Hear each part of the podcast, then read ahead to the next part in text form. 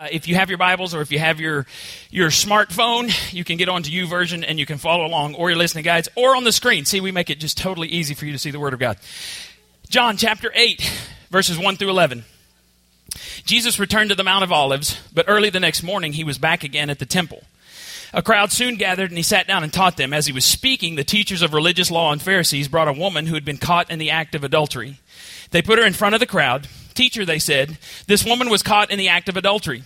The law of Moses says to stone her. What do you say? They were trying to trap him into saying something they could use against him.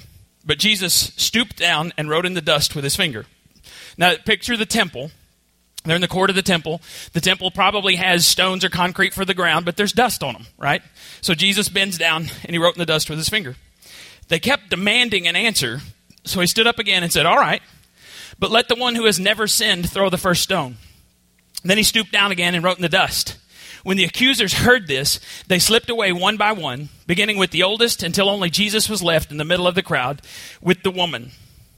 And when they would, Jesus was teaching, so we're assuming the crowd stayed there because they wanted to see what was going on, but the men who had brought him brought her before him left. Then Jesus stood up again and said to the woman, "Where are your accusers? Didn't even one of them condemn you?" No, Lord, she said. And Jesus said, Neither do I condemn you. Go and sin no more. All right. Now, you should have gotten two pieces of paper, right? Blank pieces of paper, not just your listening guide. Everybody got two pieces of paper? Just take one of them if you have it. If no, you didn't get your listening guides. We, this is one way we find out. it's a test. So, what I want you to do is take one of your pieces of paper. I want you to crumple it up. This has just become a stone, a rock. Now, when when you throw a rock, we're not talking about little rocks that you skip across, you know, the lake. We're talking softball size. Now, I wasn't going to give you softball size because I don't trust you that much. I was going to give you little pieces of paper that even if you put something in it, it wouldn't hurt me. So here's what I want you to do. I want you to stone the pastor with the stones that you have. Ready? Go.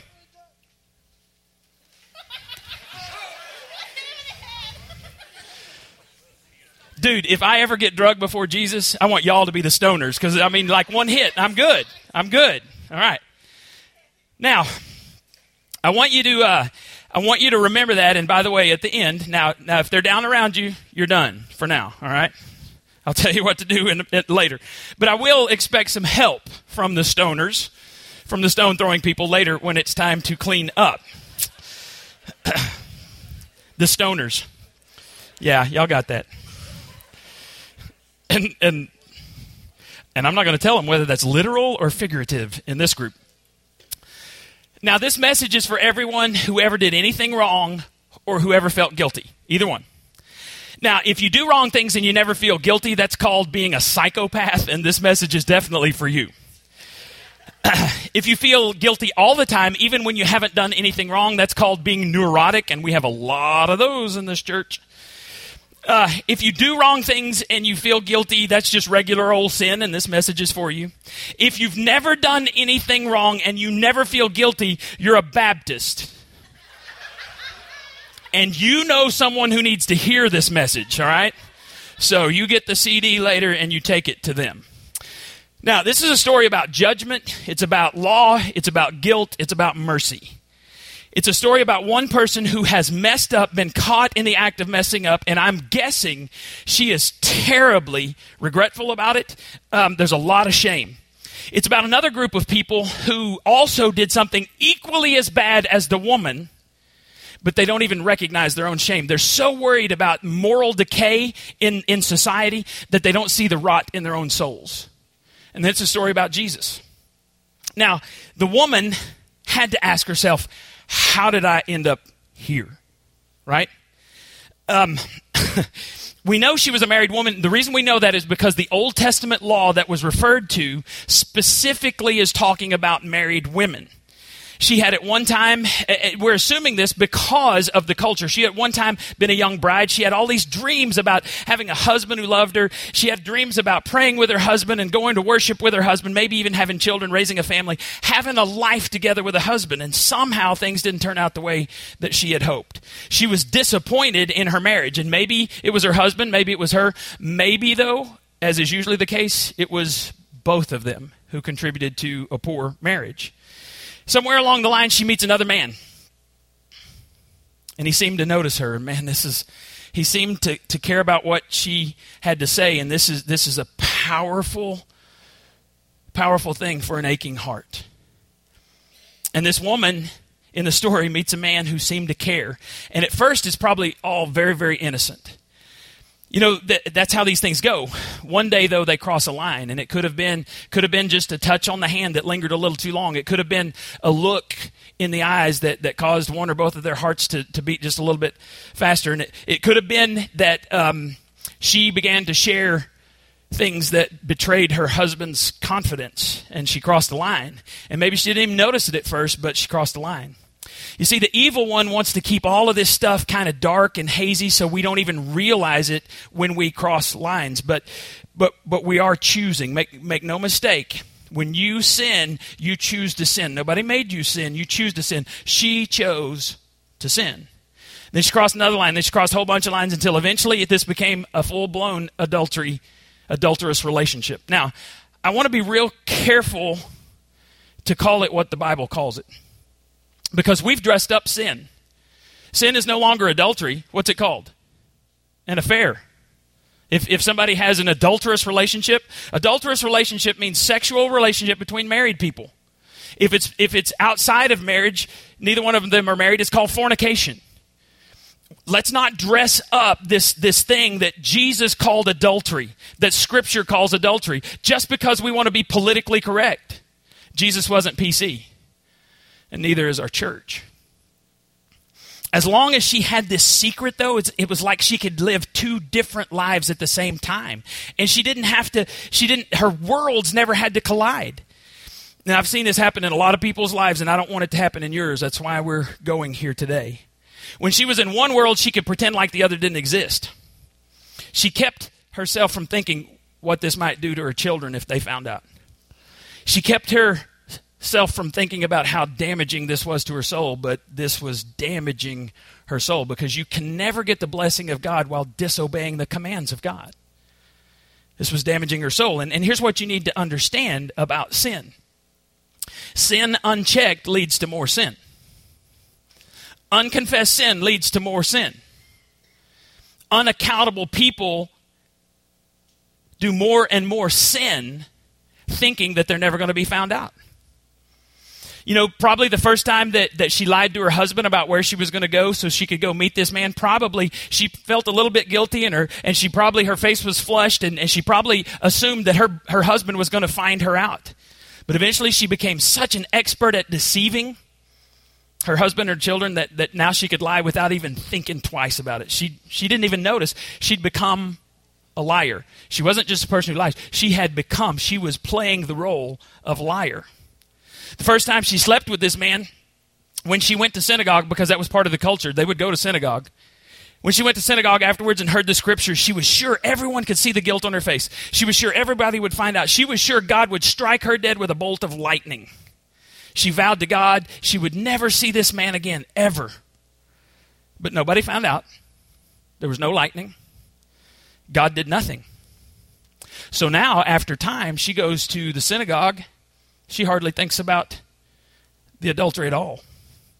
She also doesn't think much about God. She tries to think about other things when people pray. See, the truth about her is she's become more than a liar. She has become a hypocrite personified. Now, let me just say this. We we embrace the fact that we're hypocrites around here. We don't do it intentionally, but we say cuz a lot of people say I don't go to church because there's hypocrites there. There are hypocrites here.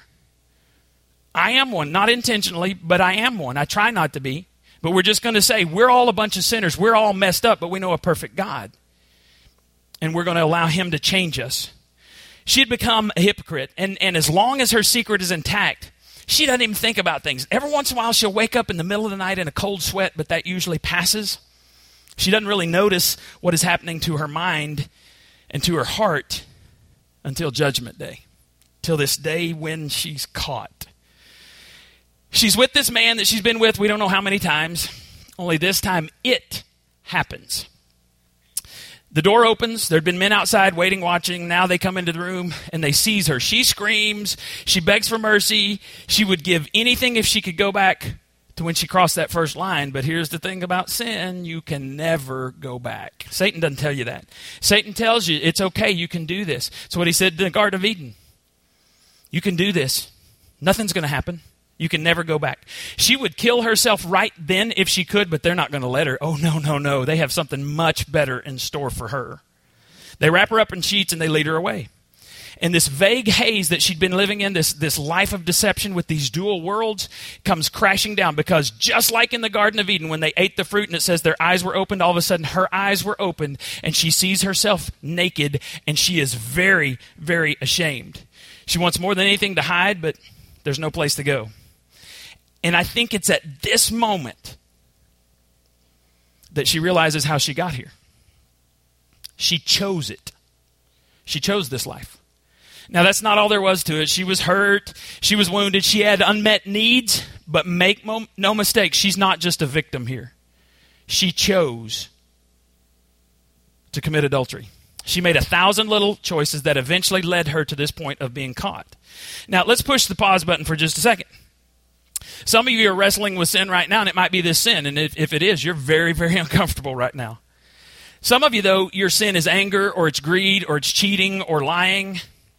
And, and, and I think some of you gotten really good at hiding things, and you think nobody's ever going to find out, but God already knows. And, and the Bible says, be very sure your sin will always find you out. Some of you aren't into full blown adultery yet, but you've crossed a lot of lines and you know where it's headed. And it's just a matter of how far are you going to go before you stop it. And I just want to say today, stop it. Because you don't want to be the person in front of the crowd that everybody's throwing stones at. Because even though we don't throw physical stones nowadays, people still throw stones, right? Don't they? People still talk, they still point, they still whisper. You don't want to be that person.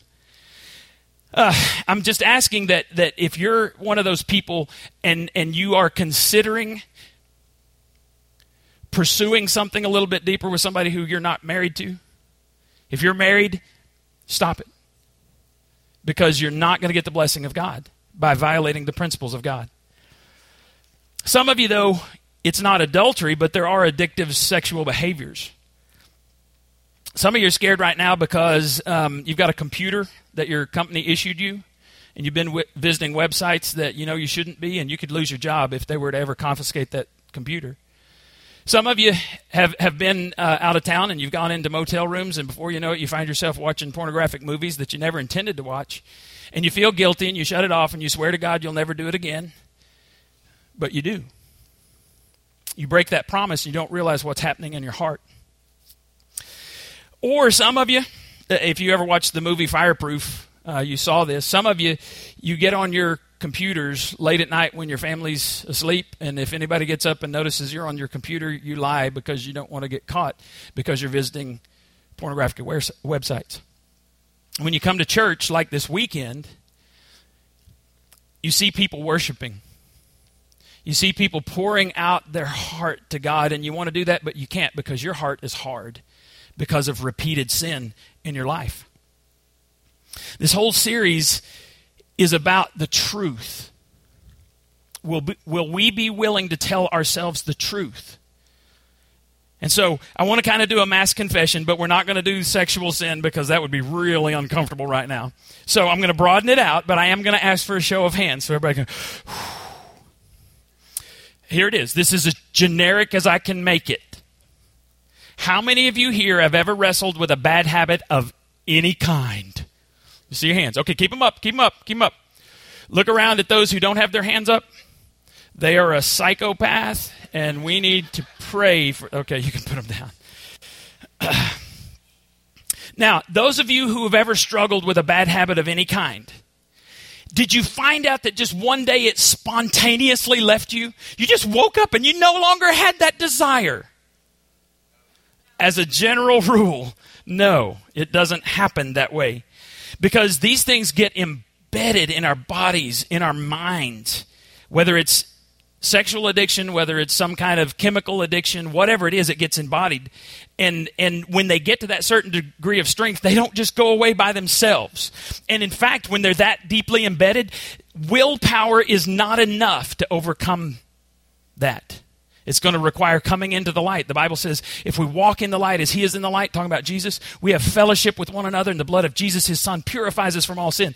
The reason some of you do not have fellowship is because you're not honest about the secret sins that you've been hiding. That's what this series is about. Let's tell the truth. Come into the light, confess to God, confess to myself, and confess to one or two Christians of the same sex that you can trust. Because the Bible says in James, confess your sins to one another and pray for one another so that you may be healed. We're not healed because we don't confess to one another. And I'm not talking about standing up here and confessing. I'm talking about having somebody that you trust, that you admire their relationship with Christ. Because the dumbest thing in the world would go find either a weak or a pretend Christian and pour out all your secrets before them because that's how it ends up on Facebook. You find somebody that you can trust and you begin confessing to them. And, and honestly, some of you need to get your butts in CR. CR is free counseling. I did it for a year.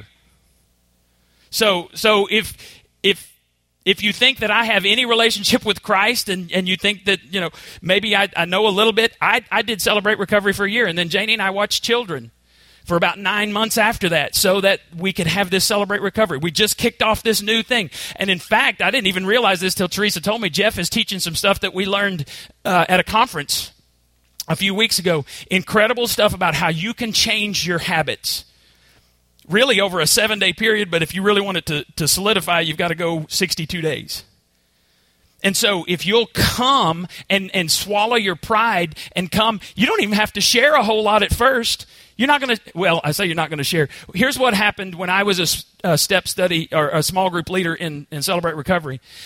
People, and I'm talking people who'd spent a lot of time in jail, people who were repeatedly in jail, people who would tell you that they don't deserve to come into a church, were coming into this group. And they, their eyes would be great big, and they would pull me aside before we go in there, and they say, Dude, no offense, but I ain't saying a word. And I'm like, No problem, man. Just listen. And we had guys in there that would come, they would just tell you what was going on every single time for a year. When a new person would come, by the time it got around to them and they had heard how incredibly honest the other people were, they'd say, Well, here's my deal. And the Holy Spirit would descend in that place, and hearts would be mended, and lives would be healed. Now, not always right then, but it's as you open up, as you share. And, and we, we take it very, very seriously. I said this in my small group a couple weeks ago. We say this in, in Celebrate Recovery. What happens in Celebrate Recovery better stay there, or we will kick you out. And, and, and we, we do that because when somebody opens up and shares, you can't be the one that goes and gossips about that. You don't have a right, unless that person tells you, you can share this. You do not have a right. And in fact, we've kicked somebody out of Celebrate Recovery. We kicked somebody out of the church. We did church discipline, not, not in, a, in a spiteful, harmful way, but we went to them. We said, you, you can't do this. They did it again. We went to them and said, You can't come back. Because it's so important for people to be healed. They can't be healed if somebody's flapping their gums outside of the process. Make sense? When problems get really deep, you're going to need some accountability because here's the truth about me, and I think it's the truth about you too. I'm not strong enough to handle the truth about me all by myself. You have to choose to get help. All right, back to the story. Now, this woman is in front of Jesus because of her choices, but there's another reason she's in front of Jesus. Um, there's another set of characters. In verse 2, we're told that Jesus sat down to teach them. In those days, the way a rabbi signaled that it was teaching time, the formal teaching time had begun, was to sit down. Now, most churches, um, they they stand, the preacher stand, and you get to sit.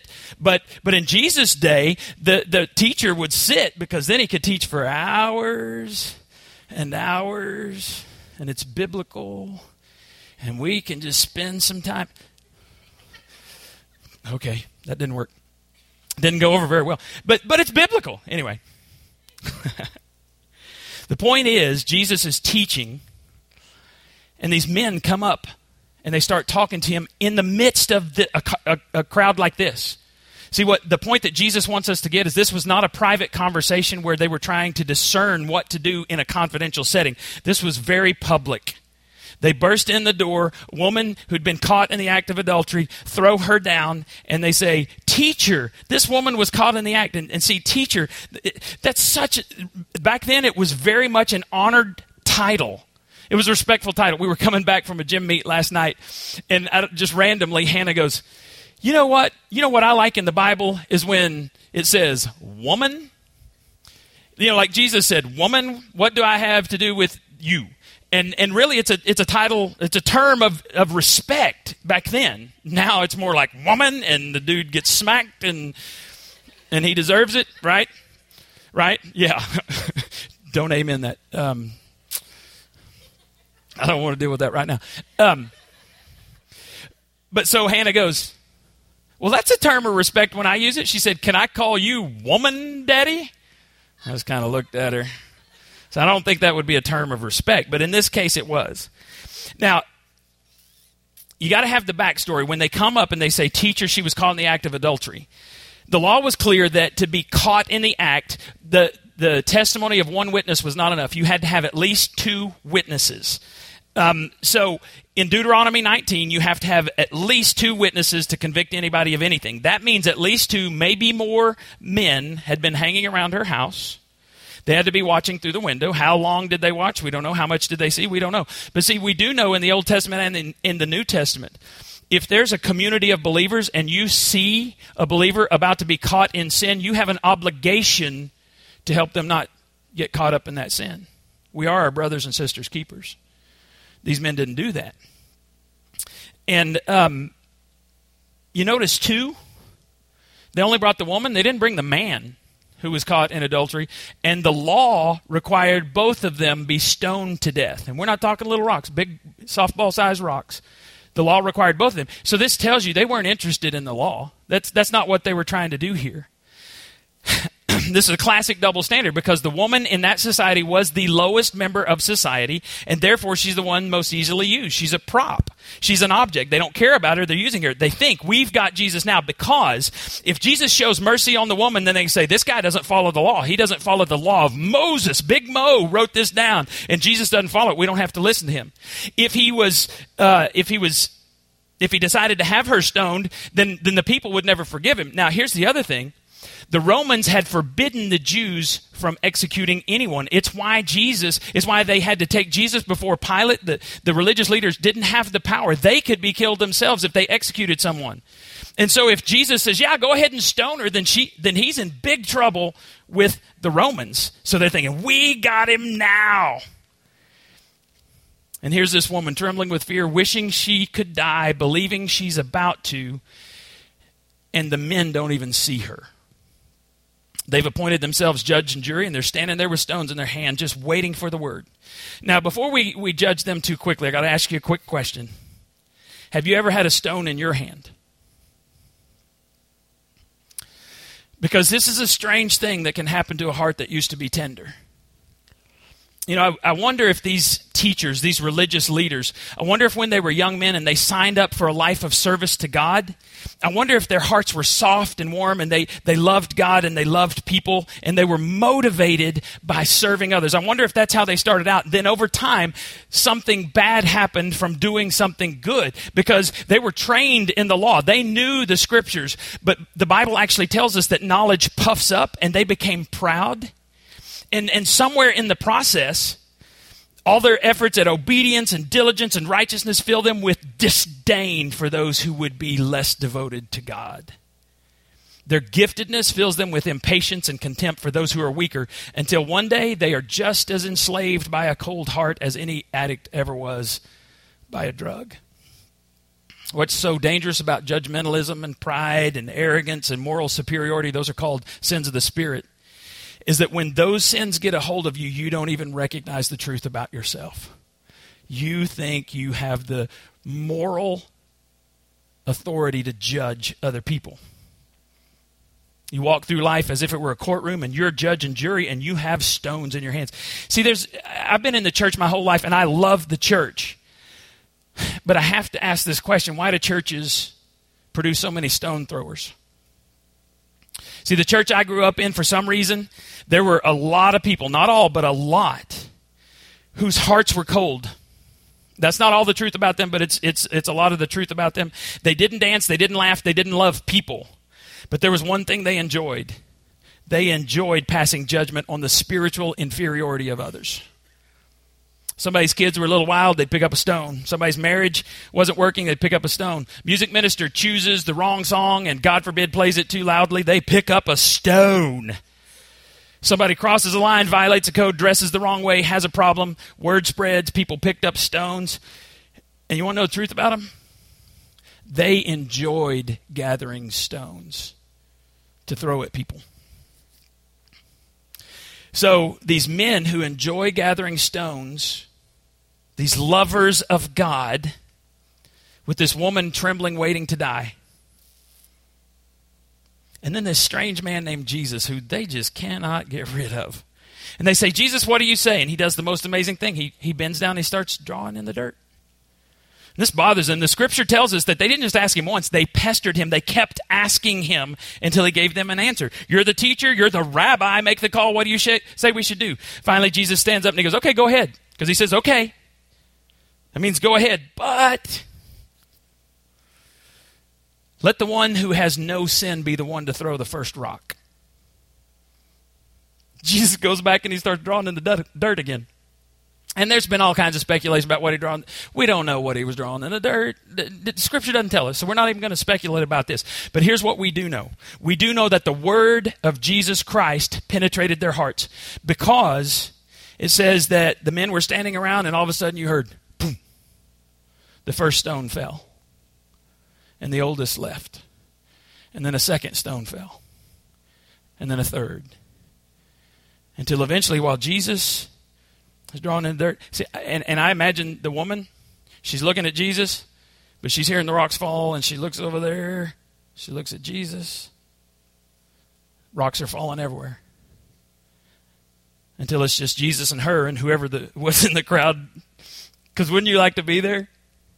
If Jesus is teaching me, I'm going, what's he going to do now? Go ahead and throw your stones. Just make sure you remember that sinful people are really in no position to throw stones. See, the Bible says in, in Hebrews 4.12 that the Word of God is living and active and sharper than any double-edged sword. It pierces the, as far as division of soul and spirit of both joints and marrow, and it judges the thoughts and intentions of the heart. We're told in John chapter 1 that Jesus was the Word of God. The Word was in the beginning, was with God. He was God. The Word became flesh and dwelt among us. And when Jesus Christ says to you, if you are without sin, you go ahead and throw that stone. And he starts drawing in the dirt. He penetrated their hearts with his word, and they left. see, they could see her sin, but they couldn't see their own. And here's the truth about me I can see your sin very clearly, but I can't always see my own. Suddenly, the truth about them is revealed. They're not what they thought they were. They're not champions of God. They're not fighters for morality. They are a cold hearted, arrogant little circle of stone throwers. See, that's what mean little kids do on the playground. They throw rocks at you just to hurt you. Jesus says, Go ahead, just make sure whoever goes first is without sin. Somebody lets go of a stone, and before you know it, everybody's gone. Pause button again.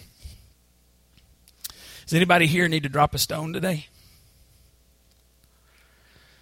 Some of you have been carrying a, a, stone against your mom or your dad or that person, your ex, your boss, coworker, somebody who really hurt you. The sad thing is, some of you have been carrying those stones around so long you don't even know that you still have it. And your heart is getting colder every day. And here's the thing maybe putting that stone down is going to cost something. Because if you've been gossiping, gossiping about somebody, Scripture says you're supposed to go to them and ask forgiveness. But here's the other thing if you've been gossiping to somebody, you need to go to that person that you've been gossiping to and ask for forgiveness because you're wrong.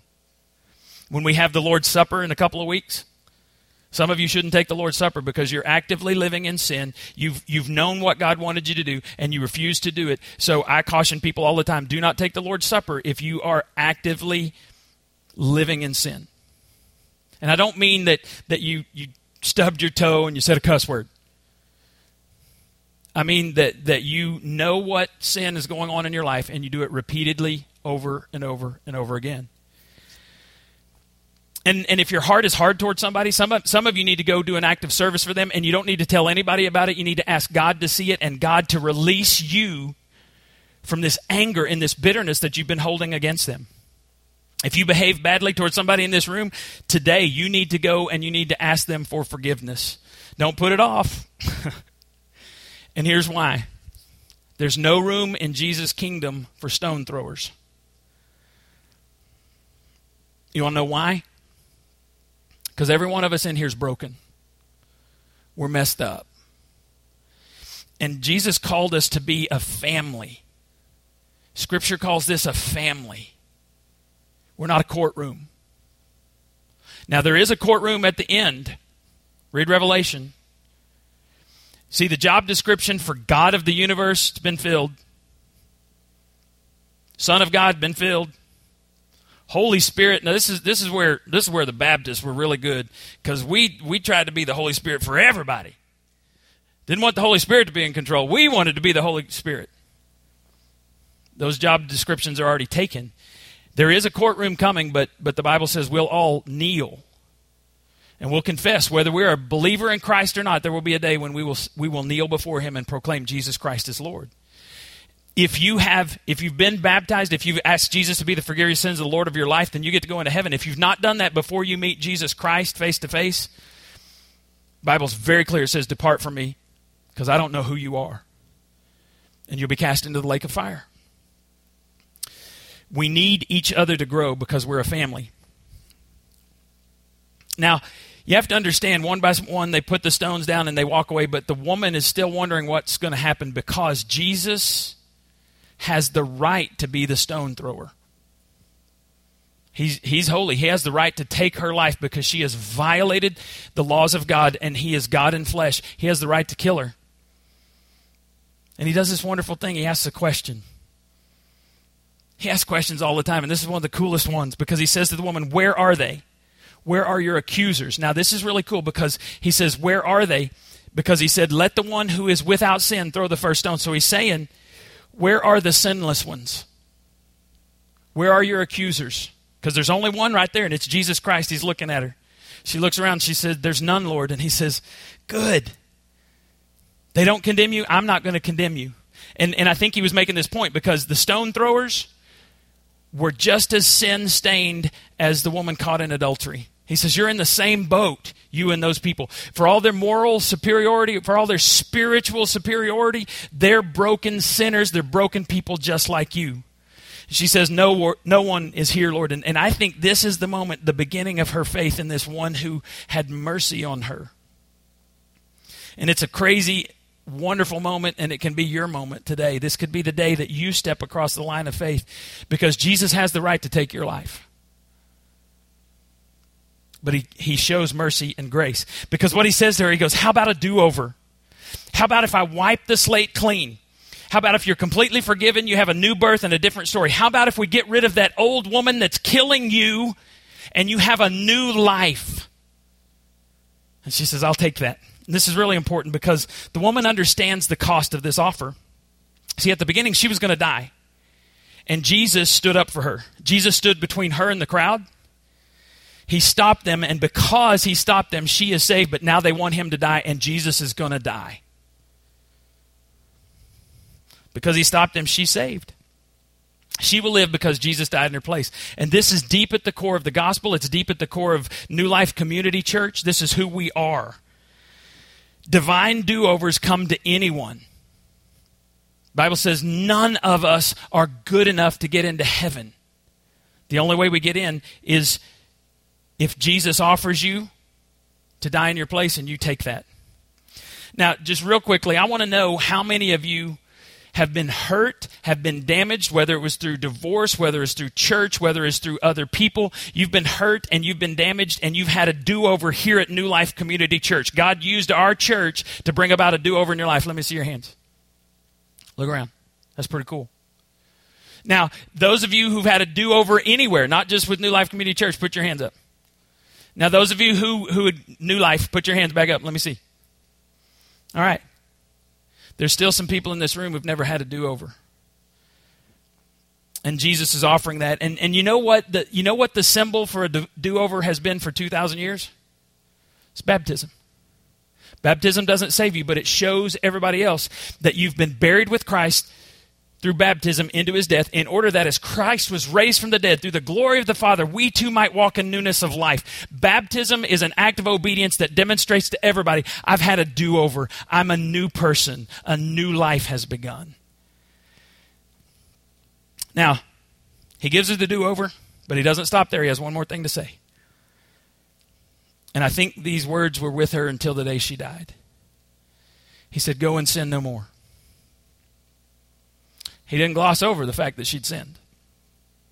For her to receive forgiveness from Jesus and then go back to her old ways would have been unthinkable. She couldn't do that to herself, she couldn't do that to him. You see, grace, grace doesn't mean you don't have to repent. Grace gives you the power to repent. Repent means I change my mind, which changes my actions, and I don't do the things that I used to do. Grace gives you the power to repent. And see, she's still going to have to go through the consequences of her sin. God doesn't wipe out the consequences of your past. I talk to guys in jail and I say, You're here because of choices that you made in the past. This doesn't define who you are for the future, but you have to suffer the consequences. Part of her consequences, she had to break it off with her lover. She had to say, No more. She had to go back to her husband and ask for forgiveness. Maybe he forgives her, maybe he doesn't. We don't know about that. We don't know what her children thought about that. We're not told about any of this, but here's what we do know. From this day forward, when she had this do over and Jesus became her Lord, she would never face a day alone again. From that day until she walked into heaven, she would never be alone again. She would have divine power to forgive her, to cleanse her, to put her heart back together. And here's the cool thing her friend can be your friend. This is the last thing that, that's on your listening guide. The truth about you is Jesus loves you so much that your death became his death so that his life can become your life if you will simply receive it. I need you to bow your heads for just a moment.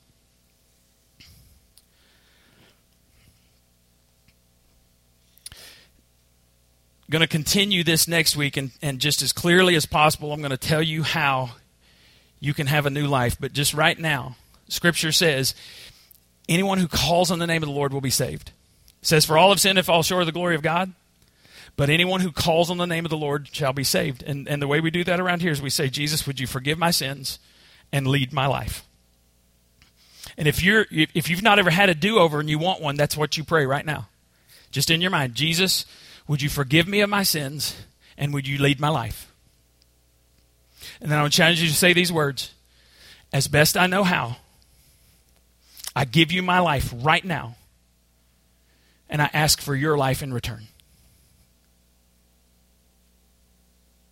If you did that, the Bible says you just stepped into the line, the, the, the kingdom of God. You stepped across the line of faith, and you have a new life.